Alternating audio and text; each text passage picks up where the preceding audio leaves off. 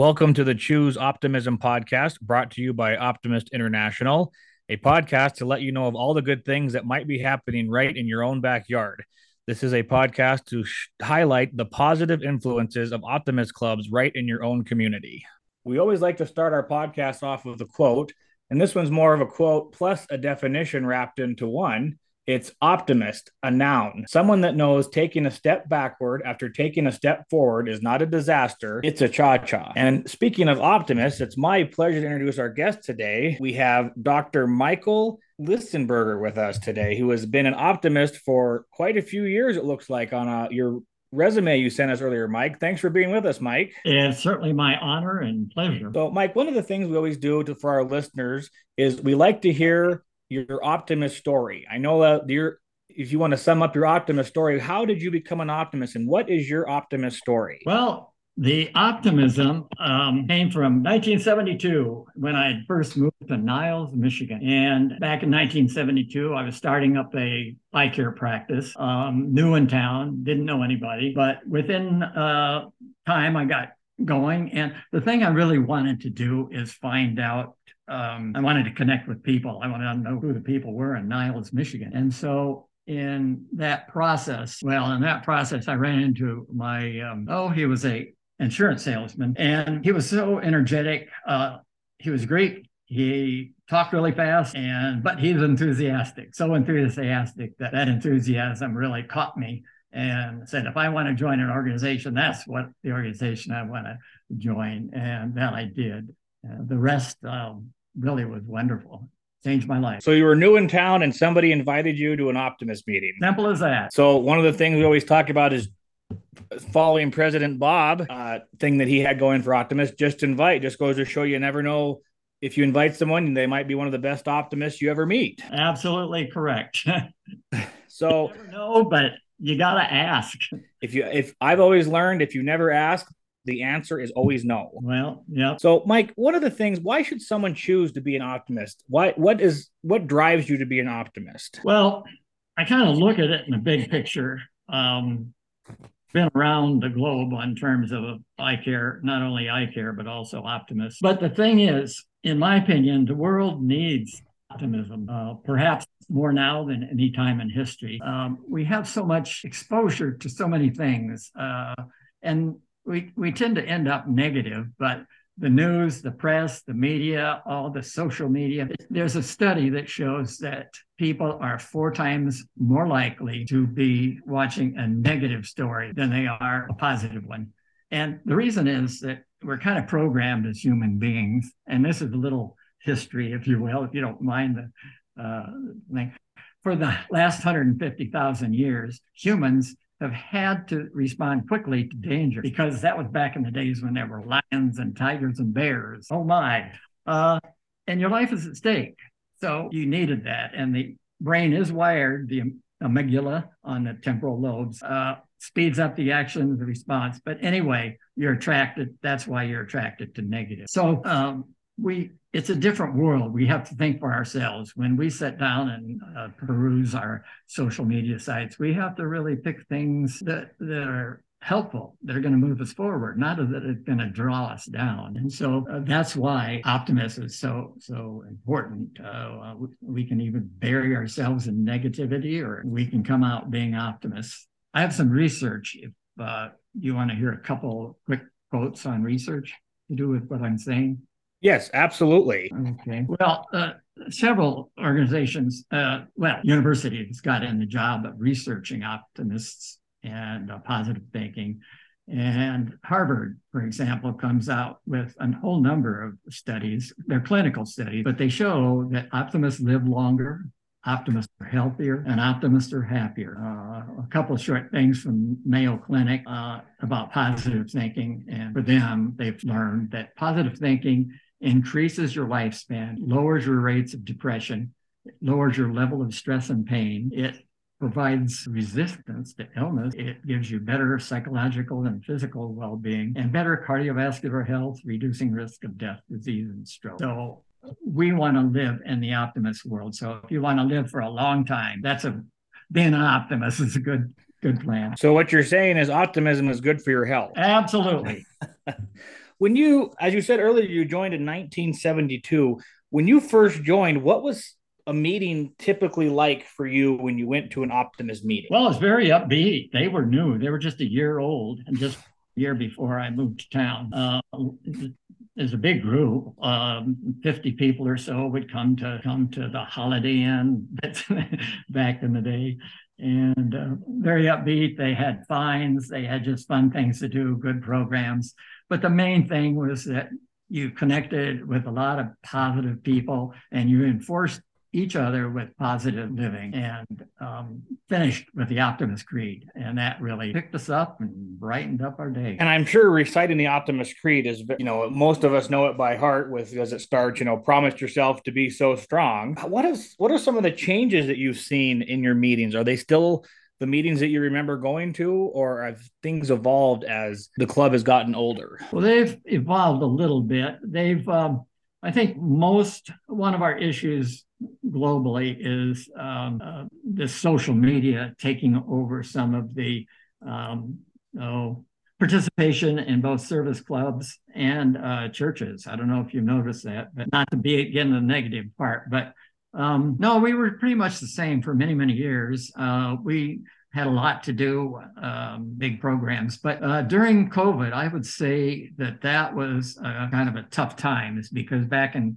we discontinued meetings, and then we started after a year, so we started about one once a month, and we just lost a lot of members and their their enthusiasm. So we're right in the process of building that back. That's our job today. Well, like you said earlier, optimism is good for your health, so they should come to a meeting and have some fun to uh, stimulate all this good things that we have happening in our communities. Absolutely. People need friends and um, optimists make friends and optimists are positive. And there's still that social media but we're competing with them, but we're going to win. Optimists are going to win. Mike, when you were uh, a, member of this club, what are some of the roles? Were you a club chairman for anything for projects, or have you uh, past president? Uh, what are some of the things that you have done that have improved your life being an optimist in your optimist club? Well, Yes, uh, I guess my first big job was being secretary treasurer of the club, which was uh, quite an education. Um, uh, I learned a heck of a lot about the inner workings and the board and all of that, so that that that, that helped. Um, oh,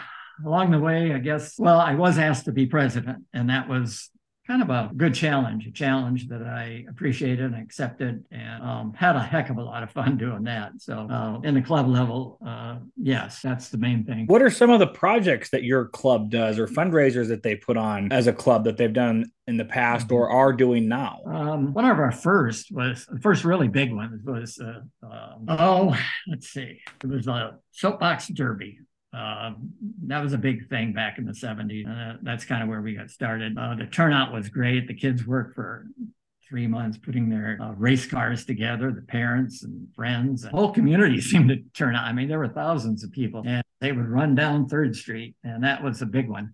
Uh, it's evolved. We've done so many things, hundreds of events, tried a whole lot of different things, all the standard events that optimists do that are available to optimism. But right now, our biggest is uh, soccer. Uh, we have a tremendously good soccer program. Um, we just built six new soccer fields for little kids, and we start at five and go to seven, eight, nine, uh, on up to uh, junior high. But um, that was just a ball seeing the young kids play and so excited, and the parents cheering uh, that was really good stuff. So those are the kind of things we did. You know, for our listeners that uh, are optimists or ha- are not optimists that are thinking about becoming optimists, building a soccer field is quite the uh, quite the accomplishment. I tell me a little bit about that one. What uh, what kind of stuff did you go into that to build six soccer complexes? Well, uh, soccer was kind of all over the community in different places, schools and and parks. We had but for the small kids, uh, they were trying playing on a big or we'd divide a field. It just didn't work. And quite honestly, it was fairly simple because the soccer for little kids needs to be little. and so instead of 100 yards, you know, it might have been a 10, 15, 20 yard field. So we could fit that in uh, with plenty of room into the YMCA. The YMCA uh, really helps out a tremendous amount with our soccer. But uh, it was on the, the grounds of the YMCA, and it was fairly easy to set out. I mean, you you put the lines out, you put the flags out, you know, put the goals out. The goals are small, so you can they're easy to put up, not, not like the you know the professional ones.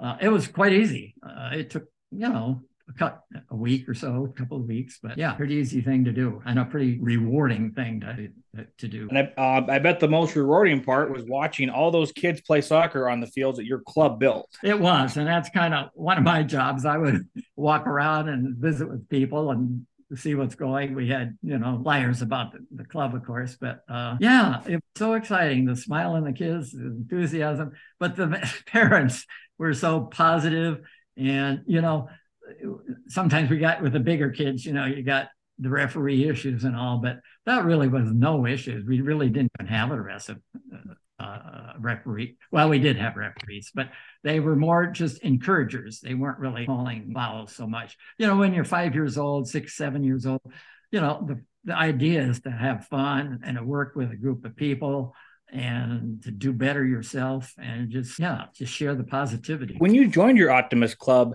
and started advancing your optimist career, did you have a mentor that kind of took you under their wing and kind of showed you things that were going on in the club or you know helped you grow as a leader? Well, actually, sure did. Um, after working together with the teams, I, we kind of I be, kind of became friends with this uh, dentist, uh, Phil Vandenberg, and we got together. And at the time, he was kind of moving toward being governor of the Michigan district, and so I connected with him and kind of helped him on some of the things he was doing, um, recruiting member, well, building new clubs. Kind of one of the neat things we did uh, he spearheaded and I went along and helped him. And, and I just uh, taught me a lot. It started with when you talk with people, he, he was very patient, uh, persistent, and full of optimism, but he connected with the person and not as a sales pitch, but as just an opportunity. And of course, some said yes, some said no.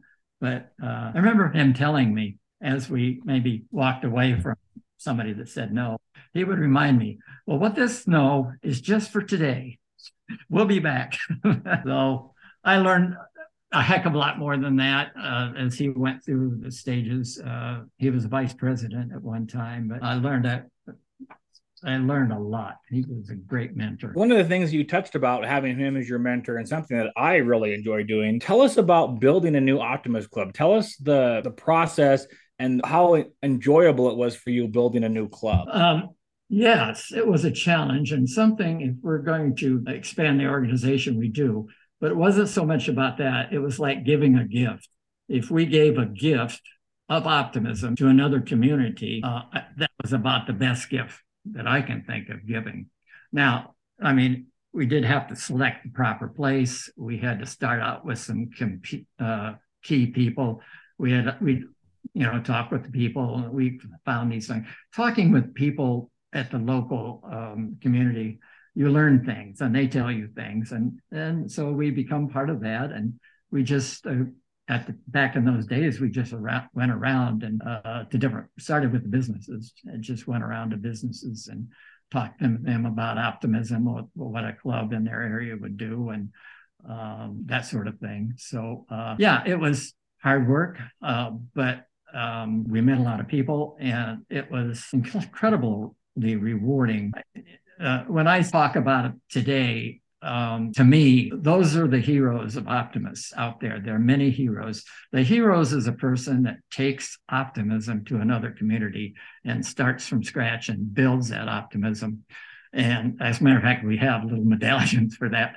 But truly, these are the heroes of optimists, and any optimist can do that. And building a club is one of the most fun experiences I have ever had and I'm looking forward to building more. So it's something that you should think about if you are an optimist listening to this podcast about building a club in your area or even just joining a club if you have not been an optimist before. Yes, yes, indeed. Mike, on your obviously your road of optimism, when would did you start to take on more of a leadership role? What was that moment where you said, I want to be a leader, I want to do more? Um, well, after being president, um, working with this mentor, Phil Vandenberg, um, he convinced me, and well, he didn't have to convince me. I wanted to do it. He was going to take classes at the University of Notre Dame, which was just about oh, 10 to 12 miles away from us. So it was accessible. And they had a program for people that were working now. It was a business on business administration.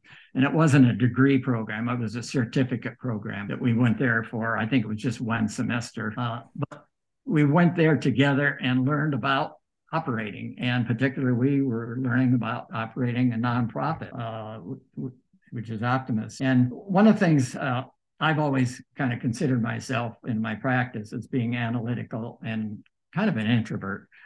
Um, but the aha moment, we had an aha moment when the uh, classes on employment and personnel and working with personnel really was the subject. And part of that subject was uh, taking a personality profile. And the one that was popular back then was the Myers Briggs personality profile. And we all took it. And sure enough, mine came out with the analytical part and the introverted part. But again, the aha moment was when that person said, the instructor uh, said, Yeah, this is your personality, it's your comfort zone. Uh, but we're not to live there. Uh, in order to grow or, or to move ourselves forward or other people's forward, we have to step out of those uh, comfort zone and reach out or learn new ways to interact. And for me, that was the, the, the introvert part. And yeah, it was kind of hard. I started and I, you know, you just have to shake hands. You reach out your hand and um, introduce yourself and start a conversation. That was awkward, but um, boy, after you know 20 or 30 hellos, not only became doable and comfortable, but it also really became very informative. And quite honestly, uh, I began, I really learned to love meeting new people. Uh, it was quite an amazing thing. Yeah, so that was a big jump in my career toward being a future leader. What are some challenges that you met as being OI president? Obviously, the leadership, there was obviously roadblocks and things and hurdles we had to jump over, but what are some of the challenges that that you that you overcame when you were president? Um, yes, as international president, um, well, I had some advantages there. Uh, first of all, let's, well, we'll start with the uh, challenge, and that challenge was a declining membership. And um, that wasn't unusual because it was pretty common back in the in most civic service organizations. But um, yeah, our challenge was to correct that and start us growing again. So that's uh, what the biggest challenge was. There were a lot of strategies and all, which I'll save for some other day or whatever. But um, I had the advantage of kind of being in the right place at the right time in, in the leadership as I moved through the offices. And one was being um, the chairman of the Leadership Development Committee. And in terms of that, we really took the bull by the horns, if you will, and like kind of ramped that up. We spent a year uh, developing curriculum, uh, standard curriculum that could be shared with any or any Optimist club there. And so uh, we did that, and then we uh, created a, a, new website called OptimistLeaders.com.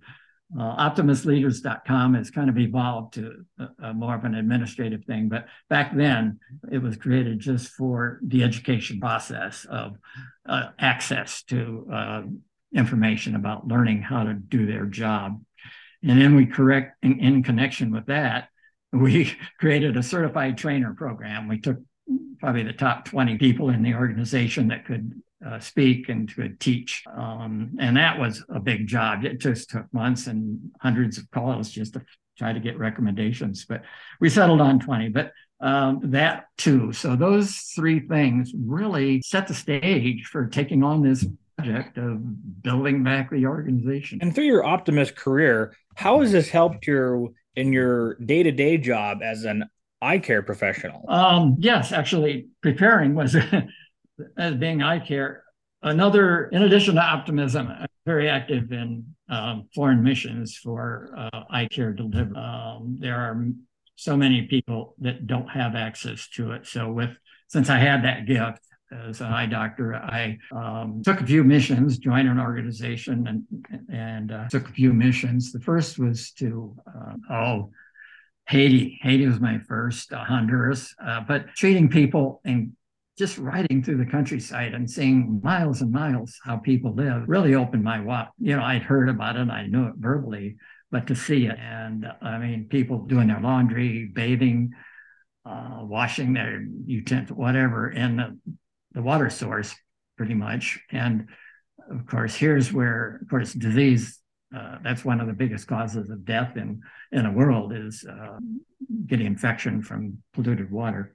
But anyway, back to the eye care. Uh, by doing that, uh, I, took the initiative to form a uh, organization within the state of Michigan uh, to provide eye care in various parts of the world. Um, that went real, real well. Within a couple years, I had that development, and we started doing missions ourselves, uh, reaching out to as many as uh, six or seven missions per year. Uh, part of well, I'm, I'll kind of hurry this up in terms of what that brought me after 20 years of doing this and interacting with other, uh, I became the president of the international uh, arm of uh, which is the largest provider of uh, free eye care by professionals around the world. So it was a really big job, but having that on a international basis really helped me understand the work, helped me understand a lot of people. And so that uh, having that responsible responsibility really prepared me for the job as Optimist president. It's amazing how how much you can learn and grow when you just might even just take a class to learn how to reach out and shake your shake somebody's hand to introduce yourself. It's amazing. It's so simple but so profound in its results. When when you were OI president, what would you say your greatest adventure was or your favorite memory of being OI president? Okay, well, in terms of favorite adventure, well, the most meaningful contact was it was a RV tour, and this was in the uh, summer of 2006, a few years back. But at that time, a movie was just released a couple weeks before. Well, we knew this uh, called RV, recreational vehicle, and it was a kind of a funny movie. So anyway, we took that on and we took a tour of Eastern Canada and the Eastern United States all in uh, uh, two weeks. But what we did is we started in St. Louis, um, worked our way up through the Midwest and into Canada and across the eastern part of Canada, ending up in Montreal. Uh, along the way, stopping two times a day, three times a day, sometimes pretty big events. I mean, for some reason, it drew a crowd. I mean, of course, the president maybe, uh, but uh, it was quite amazing uh, and then we completed by going down the East Coast and back up the other side of the back up to St. Louis. But stopping two to three times a day with major events was exhausting. But oh my goodness, uh, connecting individually with thousands of dedicated, fired up optimists really just, I mean, wow, it gave you all the strength in the world and the attention. And again, my, my speeches were short, uh, but to the point and directing on a certain thing. Um, but boy, the, the, the, the, people themselves, when they talk with you about their project, the gleam in their eye, uh, the fact that they're telling the president these things, uh, I was enthralled, enthralled. but I mean, it's just a heart rendering thing to connect directly with so many people, uh, so many optimists. It was hardworking, and the projects were magnificent. They showed us a lot. They were doing a lot. Some of those, a lot of those stops were during a certain um, projects that they were doing with kids. So it, it was amazing. Well, I think maybe the crowds were there because they thought maybe Robin Williams was with you in the RV, hoping, you know, because you were RVing down since that movie had just come out. You think that's why the big crowd? I, no, I just, I, no, um, it's amazing, like you said, to see these projects firsthand. You, you can't even really describe the feeling that you get when you're there working on a project in your community. And you, no, you, can't. New, you, can't you got to see numerous ones. Yeah. yeah. Yeah, fired up people. I might just, I want to put a footnote. Uh, Benny Ellerby, our international uh, uh, CEO, um, and Jacques Pallon, who was in charge of our Canadian office, both worked together to put that whole chip on. They scheduled it, and uh, it was boom, boom, boom. Um, um, so I wanted to put them in for credit. They they made this happen enabled it. Oh, one more thing, if I could. Yeah, uh, absolutely. We're sharing your optimist story here, Mike. Yeah, well, good. uh, one of the things we have really put on the front in Optimist is the uh, working for childhood cancer. And we had put a program together, and it was about five years into it when I uh, was on this trip.